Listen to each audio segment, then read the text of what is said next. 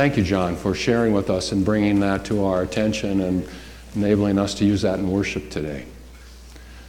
God's grace and God's mercy and God's peace, they are ours through our Lord and our Savior Jesus. We're going to look at the, the gospel lesson for this morning, just this verse from Matthew chapter 1, verse 24. When Joseph woke up, he did what the angel of the Lord had commanded him and took Mary home as his wife. Let's pray. Father in heaven, may these words of my mouth and the meditations of our hearts be acceptable in your sight, you who are our strength, our rock, our redeemer. Amen. Let there be no doubt about it. He truly did love her. Well, I suppose you could conclude otherwise and still put the best construction on what he did. We could say he did what he did because he was a man of honor. And he was most certainly that. Or we could say that he was a man of his word and a man of integrity, and when he said he was going to do something, he followed through and he did it no matter what. This true could certainly be said to be true of him. You could say that he was a man who had the utmost respect for women. And that description would fit him also very well while explaining the things that he did.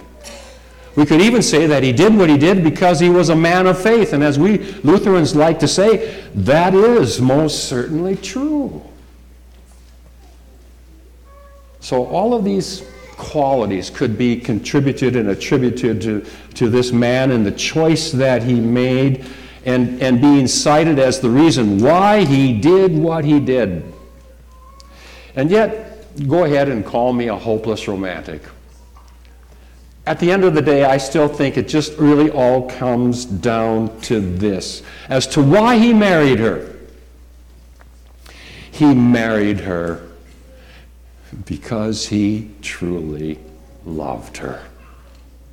Let's just keep it that simple, okay? For now, that, that Joseph, the son of Jacob, the grandson of Matthan, he truly loved Mary, who was the daughter of Levi and uh, I should say the daughter of Heli and the granddaughter of Levi.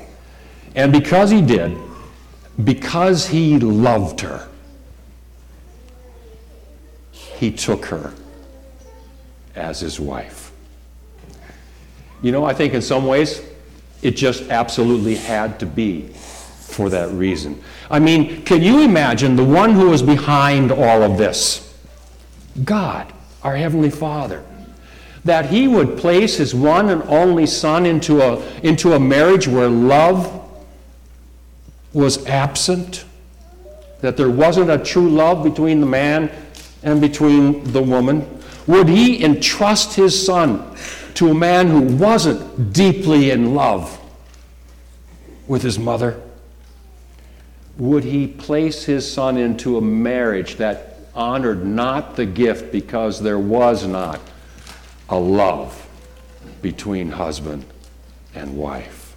Listen to what I'm going to call Joseph's song of love. You know, Joseph was a man of few words. In fact, there are no words of Joseph recorded for us in Scripture, just his actions.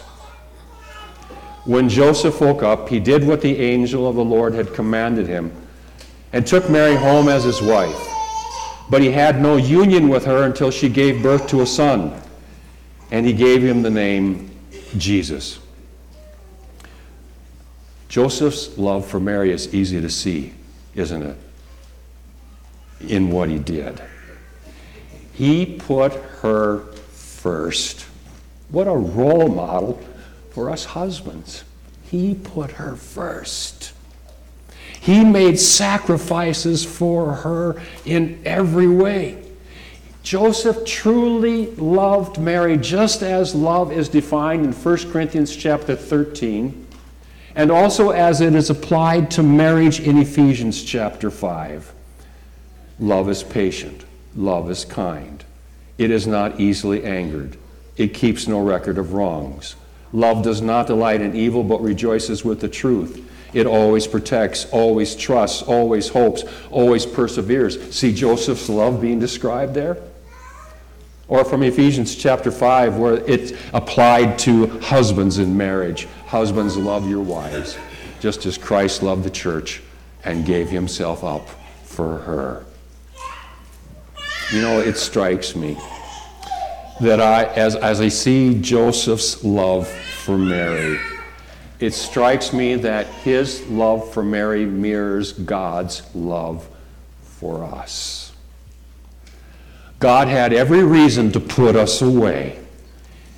He had every reason to end the relationship with us. Unlike Mary, who had done no wrong leading up to the situation she found herself in, we're not that innocent. In fact, we're guilty. We've been anything but faithful to God. We've been anything but innocent. And legally, just as did Joseph, legally, God would have been well within his rights to put us away, to issue a decree of divorce, to get rid of us. Legally, according to both the Ten Commandments and according to his holiness. Legally, well, here's what God could have done. Paul expresses what God could have done clearly in Ephesians chapter 2 by saying, As for you, you were dead in your transgressions and sins, in which you used to live when you followed the ways of this world, gratifying the cravings of our sinful nature and following its desires and thoughts. Like the rest, we were by nature objects of wrath. But now note well Paul's next words in Ephesians chapter 2 but because of his great love for us. But because of his great love for us, God, who is rich in mercy, made us alive with Christ. It is by grace you have been saved. Jesus is God's song of love for us a love that is expressed in words, and then a love that is carried out in actions. For God so loved the world that he gave. Like Joseph.